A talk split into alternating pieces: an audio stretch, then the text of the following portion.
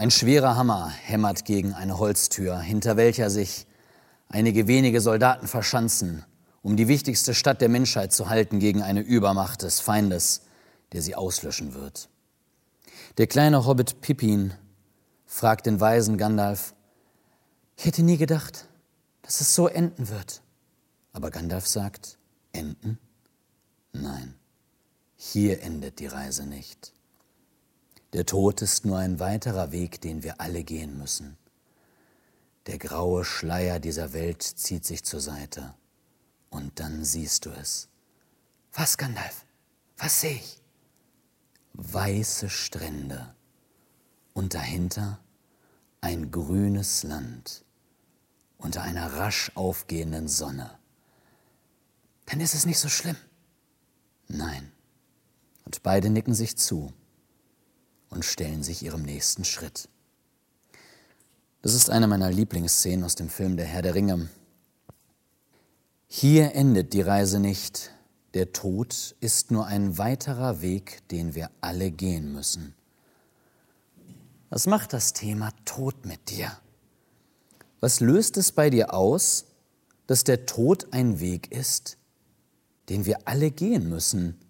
Ich will nicht ausschließen, dass es sogar während dieser Predigt passiert. Dabei sollte es für uns Christen ja eigentlich keine große Sorge sein. Trotzdem würde ich mich nicht wundern, wenn jetzt der eine oder andere denkt, ach Danny, musst du jetzt mit sowas in den Tag starten. Eigentlich erwarten wir doch voll Freude den Himmel, sagen wir so. Worauf freust du dich eigentlich im Himmel? lässt Adrian Plus in das Tagebuch des frommen Chaoten seinen Protagonisten, einen anderen Christen, fragen und der antwortet gesalbt, ich freue mich darauf, dort meinen Herrn ewig zu lobpreisen. Und der Protagonist denkt, oh Gott, ein nicht enden wollender Gottesdienst. Gottesdienst ist toll, versteht mich nicht falsch. Aber diese Formulierung hat doch etwas Beklemmendes. Wenn du mit dem Himmel längst versöhnt bist und ich bei dir offene Türen einrenne, tut mir leid. Dann entschuldige ich mich, entspann dich einfach die kommenden 20 Minuten bei mir hat der Gedanke an den Himmel über Jahre kein Gefühl der Hoffnung ausgelöst. Was immer an diesem Himmel schön sein sollte, das war für mich abstrakt und nicht greifbar.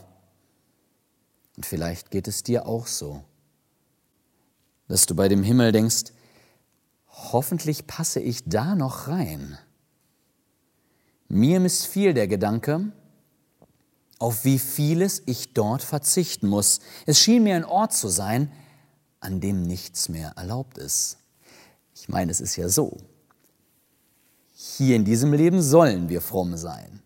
Im Himmel müssen wir fromm sein. Und sind wir mal ehrlich, wir haben alle so unsere kleinen Beschäftigungen, die jetzt nicht in direkter Linie fromm sind und die wir trotzdem ziemlich vermissen würden.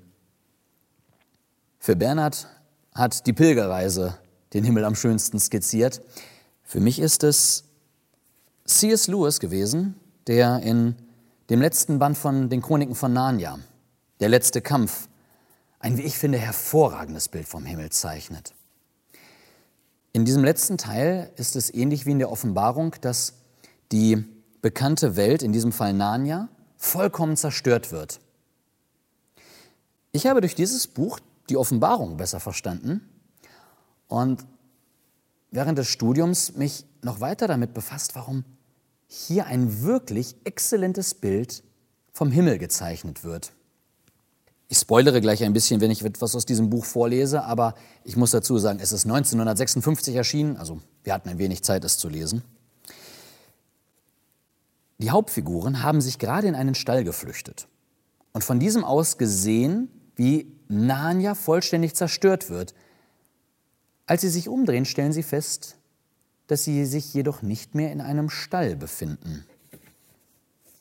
Tirian hatte gedacht, oder hätte es gedacht, wenn er dazu Zeit gehabt hätte, sie wären in einem kleinen strohgedeckten Stall, etwa vier Meter lang und fast zwei Meter breit. In Wirklichkeit aber standen sie im Gras. Über ihnen war blauer Himmel, und die Luft des frühen Sommertags strich mild um ihre Gesichter. Nicht weit von ihnen wuchs eine Gruppe dicht belaubter Bäume. Aber unter jedem Blatt lugten schon goldene, blassgelbe, purpurne und glutrote Früchte hervor, wie sie noch niemand in unserer Welt gesehen hat. Das Obst ließ Tirian denken, es sei Herbst, aber in der Luft lag etwas, das ihm verriet, es könnte nicht später als Juni sein. Sie gingen alle auf die Bäume zu, jeder hob die Hand, um die Frucht zu pflücken, die ihm am besten gefiel, doch dann hielten sie sekundenlang inne. Diese Frucht war so schön, dass jeder fühlte, für mich ist sie nicht bestimmt. Die darf ich nicht pflücken. Das geht schon in Ordnung, sagte Peter. Ich weiß, wir alle denken dasselbe, aber ich bin ganz sicher, dass wir in das Land gekommen sind, in dem alles erlaubt ist. Na dann nichts wie los, sagte Eustachius, und alle begannen zu schmausen. Wie das Obst war? Ja, wer kann einen Geschmack beschreiben? Verglichen mit diesen Früchten war die frischeste Pampelmuse, die man finden kann, matt, die saftigste Orange trocken, die weichste Birne hart und holzig, die süßesten Waldbeeren sauer. Außerdem gab es keine Kerne oder Steine und keine Wespen. Hat man einmal diese Früchte probiert, dann schmecken die besten Dinge dieser Welt wie bittere Arznei. Aber man kann es eben nicht beschreiben. Es sei denn, man könnte in dieses Land reisen und alle Früchte selbst kosten. Es scheint, sagte Tirian wie zu sich selbst, dass der Stall von innen und der Stall von außen gesehen etwas ganz Verschiedenes ist. Ja, bestätigte Lord Diggory, sein Inneres ist größer als sein Äußeres. Ja, ergänzte Königin Lucy, in unserer Welt barg auch einmal ein Stall etwas in sich, das größer war als unsere ganze Welt. Da begann sie zu schluchzen. Lucy, du weinst doch nicht etwa. Willst du mich daran hindern, Peter? fragte Lucy. Ist es Unrecht, um Narnia zu trauern? Denk doch nur an all diese toten und erfrorenen Dinge hinter der Tür. Und ich hatte gehofft, dass es mit Narnia für immer so weiterginge, sagte Jill. Ich glaubte, Narnia bleibe ewig bestehen. Peter, fragte Lucy, wo sind wir? Was meinst du? Ich weiß nicht, erwiderte Peter der Prächtige. Das Land hier erinnert mich an etwas, aber ich kann es nicht beim Namen nennen. Könnte es irgendwo sein, wo wir Ferien machten, als wir klein waren? Es müssen fröhliche Ferien gewesen sein, sagte Eustachius. Ich wette, es gibt kein Land wie dieses Land in unserer irdischen Welt. Seht die Farben. Es gibt in unserer Welt kein Blau wie dieses Blau auf jenen Bergen dort. Wenn ihr mich fragt, erklärte Edmund, so sind wir irgendwo in Narnia. Schaut auf die Berge vor uns. Sie sehen alle aus wie die Berge von Narnia. Ja, so ist es, sagte Peter. Diese Berge hier sind nur etwas größer. Ich glaube nicht, dass diese Berge genauso sind, sagte Lucy. Aber seht doch, diese Hügel, die schön bewaldeten und dahinter die blauen, gleichen sie nicht den südlichen Grenzen? Ganz genau, rief Edmund nach einem Augenblick des Schweigens. Sie sind ganz gleich. Ja, aber ganz gleich sind sie nicht, sagte Lucy. Sie sind anders, sie sind Sie sind farbiger, sie sehen weiter entfernt aus, als ich sie in Erinnerung habe. Sie sind mehr, mehr, ja, ich weiß nicht. Mehr als das Wirkliche, sagte Lord Diggory sanft. Plötzlich spreizte weit sich der Adler seine Schwingen, stieg zehn oder zwölf Meter in die Luft auf, kreiste umher und setzte dann leicht wieder auf dem Boden auf. Könige und Königin, wie sind wir doch alle blind gewesen. Jetzt erst fangen wir an zu sehen, wo wir sind. Von oben habe ich alles überblickt. Narnia ist nicht tot. Das hier ist Narnia. Aber wie kann das sein? fragte Peter. Ja, erwiderte Eustachius, wir sahen doch, wie Narnia zerstört und die Sonne ausgelöscht wurde. Der Adler hat recht, erklärte Lord Diggory. Das war nicht das richtige Narnia, das hatte einen Anfang und ein Ende. Es war nur ein Schatten oder ein Abklatsch des wirklichen Narnia, das immer hier gewesen ist und sein wird.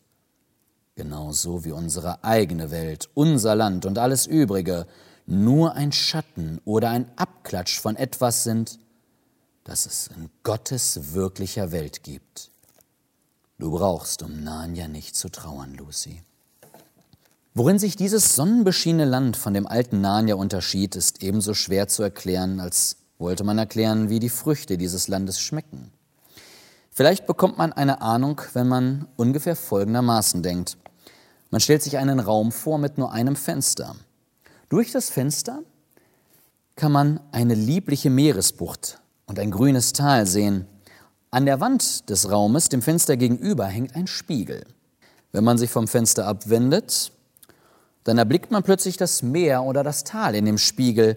Das Meer oder das Tal zeigen jedoch das wirkliche Meer oder das wirkliche Tal vor dem Fenster mehr wie Ort in einer Geschichte. Die Wirklichkeit draußen vor dem Fenster ist viel tiefer und wunderbarer. Der Unterschied zwischen dem alten und dem neuen Narnia war ebenso. Das neue Narnia war ein Land mit tieferem Sinn. Jeder Felsen, jede Blume und jeder Grashalm sahen so aus, als ob sie noch mehr bedeuteten. Das Einhorn fasste zusammen, was jeder fühlte. Mit dem rechten Vorderhuf stampfte es auf den Boden, wirrte laut und rief dann, nun bin ich doch noch nach Hause gekommen. Das ist meine wahre Heimat. Hierher gehöre ich. Nach diesem Land habe ich mich mein ganzes Leben lang gesehnt. Aber das wusste ich bis jetzt nicht. Warum liebten wir das alte Narnia? Weil es manchmal ein bisschen wie dieses Land aussah. Kommt weiter hinein und weiter hinauf. Der Himmel ist kein abstrakter Ort. Im Gegenteil, er ist viel realer als das, was wir Realität nennen. Oder wie es Kolosser 2, Vers 17 sagt, die Dinge dieser Welt sind ein Schatten der künftigen Dinge. Der Himmel ist unsere wahre Heimat. Hier gehören wir eigentlich hin. Hebräer 13, Vers 14 sagt, denn wir haben hier keine bleibende Stadt, sondern die zukünftige suchen wir. Im Himmel werden wir nichts vermissen von dem, was wir in dieser Welt hier so sehr lieben.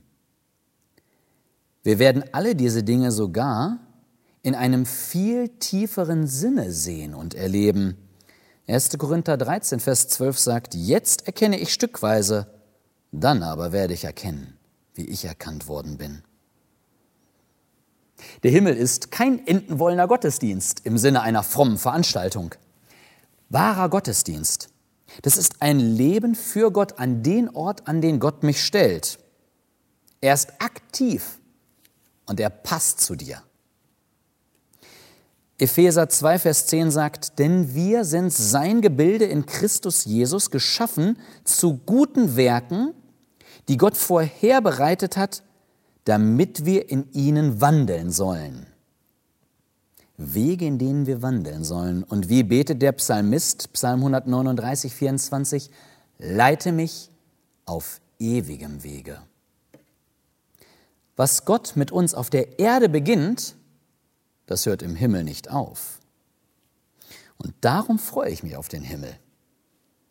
Er ist nicht abstrakt, sondern die eigentliche Realität. Er ist unsere wahre Heimat. Er lässt nichts vermissen, sondern zeigt alles in tieferem Sinn. Er wird uns aktiv fordern. Aber wir haben dort weder Furcht noch Trauer als ständige Begleiter. Als Christen müssten wir eigentlich jeden Tag dankbar dafür sein, was Gott uns in diesem Leben als Vorgeschmack auf die Zukunft erleben lässt. Und dankbar sein, wo immer Gott uns einsetzt, bis es soweit ist, dass wir in die wahre Welt übergehen. Ich glaube, dass vieles von unserem Leben als Christ davon abhängt, dass wir einen begeisterten Blick auf den Himmel haben und erst dann verstehen wir, was Jesus sagt, wenn er spricht in Matthäus 6:33, trachtet aber zuerst nach dem Reich Gottes und seiner Gerechtigkeit. Solange das Reich Gottes für mich abstrakt, fremd, eintönig und passiv ist, werde ich zwangsläufig an diesem Leben hier festhalten. Dann möchte ich den Moment, da ich abtrete, so weit hinauszögern wie nur möglich und in diesem Leben so viel mitnehmen, wie ich nur kann. Wenn dieses Leben hier nämlich das einzige ist, was ich habe, wenn ich also nicht weiß, dass mein Leben nach dem Tod eigentlich erst beginnt, dann liegt meine Priorität auf genau diesen beiden Dingen. Ich will mein Sterben hinauszögern, so gut ich kann. Und ich will mein Leben mit schönen Dingen füllen. Und dabei ist das eine vielleicht nur die Kehrseite des anderen, denn sicher nicht eigentlich unsere Güter uns vor dem Sterben? Trachtet aber zuerst nach dem Reich Gottes und nach seiner Gerechtigkeit, und dies alles wird euch zufallen. Die Annehmlichkeiten dieser Welt können uns keine Beständigkeit sichern. Aber Gott kann uns beständig mit allen Annehmlichkeiten versorgen. Was ist das Reich Gottes? Römer 14, Vers 17 sagt, das Reich Gottes ist nicht Essen und Trinken, sondern Gerechtigkeit, Friede und Freude im Heiligen Geist. Spannend ist, dass wir im Prediger lesen, denn ein jeder Mensch, der da isst und trinkt und hat guten Mut bei all seinen Mühen, das ist eine Gabe Gottes.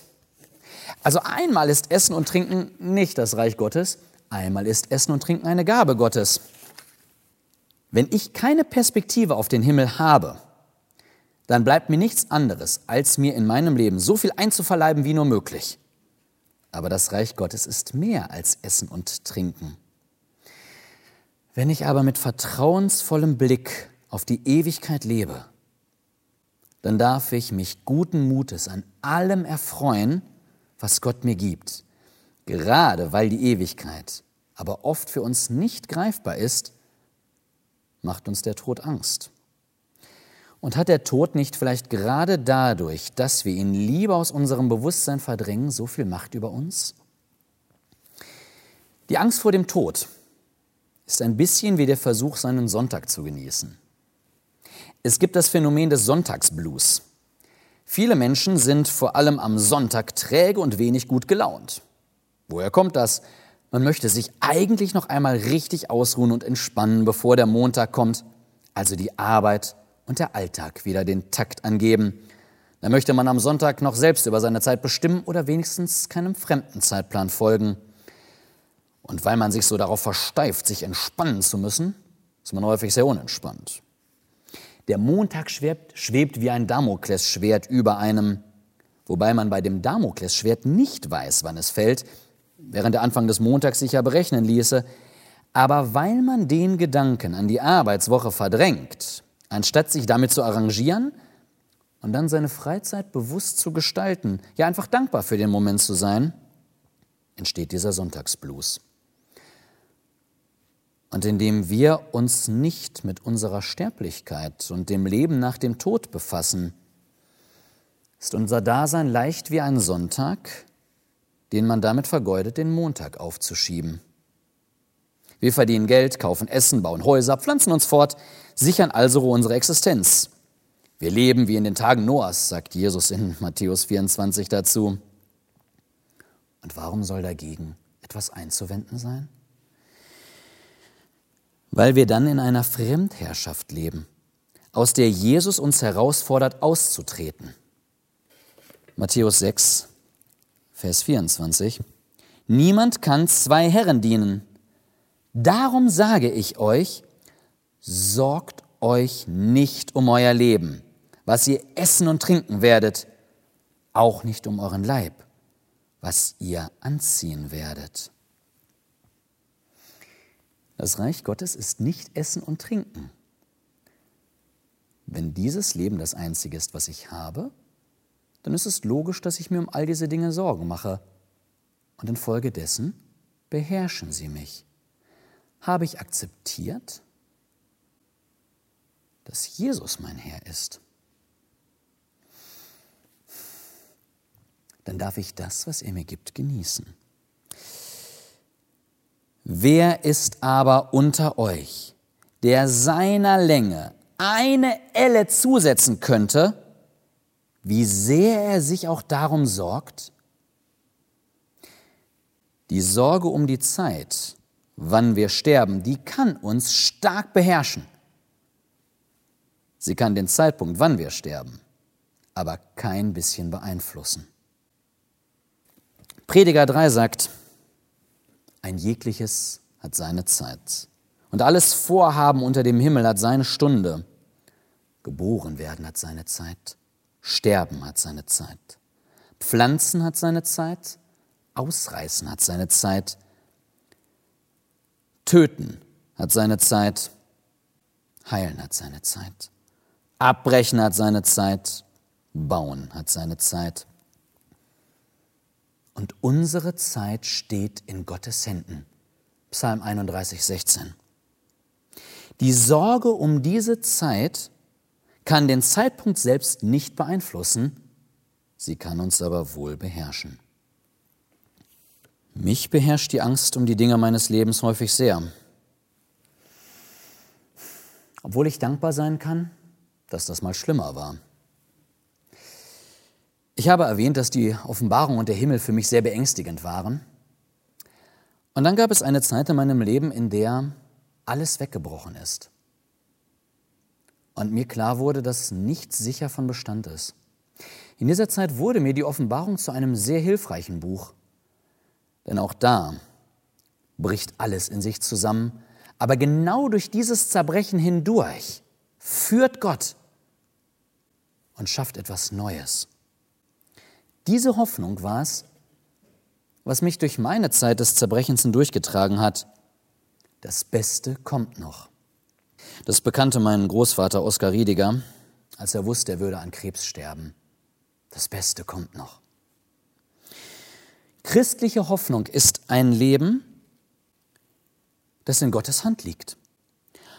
Und wenn ich einmal akzeptiert habe, dass ich so oder so sterben werde, wenn meine Zeit gekommen ist, dann kann ich aufhören zu leben, um nicht zu sterben. Dann kann ich leben, um zu leben. Und wie viel Lebenszeit haben wir schon an unsere Angst verloren? Prediger 3 geht weiter. Man mühe sich ab, wie man will, so hat man keinen Gewinn davon.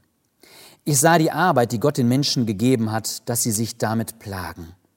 Er hat alles schön gemacht zu seiner Zeit, auch hat er die Ewigkeit in ihr Herz gelegt. Nur, dass der Mensch nicht ergründen kann, das Werk, das Gott tut, weder Anfang noch Ende. Da merkte ich, dass es nichts Besseres dabei gibt, als fröhlich zu sein und sich gütlich tun in seinem Leben. Denn ein jeder Mensch, der da isst und trinkt und hat guten Mut bei all seinen Mühen, das ist eine Gabe Gottes. Ich merkte, dass alles, was Gott tut, das besteht für ewig. Man kann nichts dazu tun noch wegtun.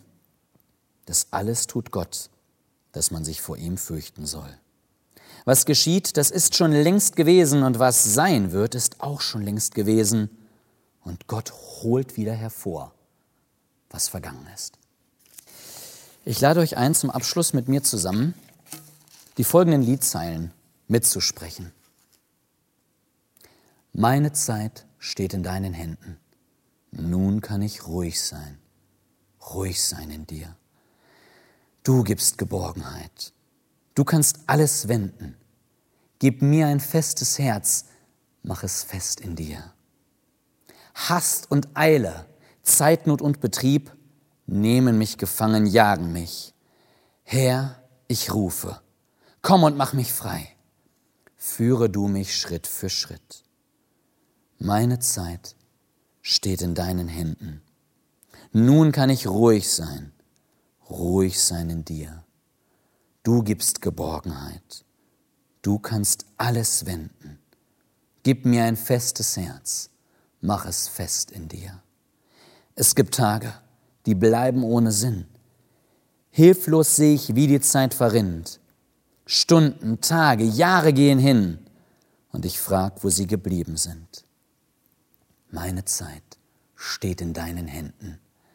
Nun kann ich ruhig sein, ruhig sein in dir. Du gibst Geborgenheit.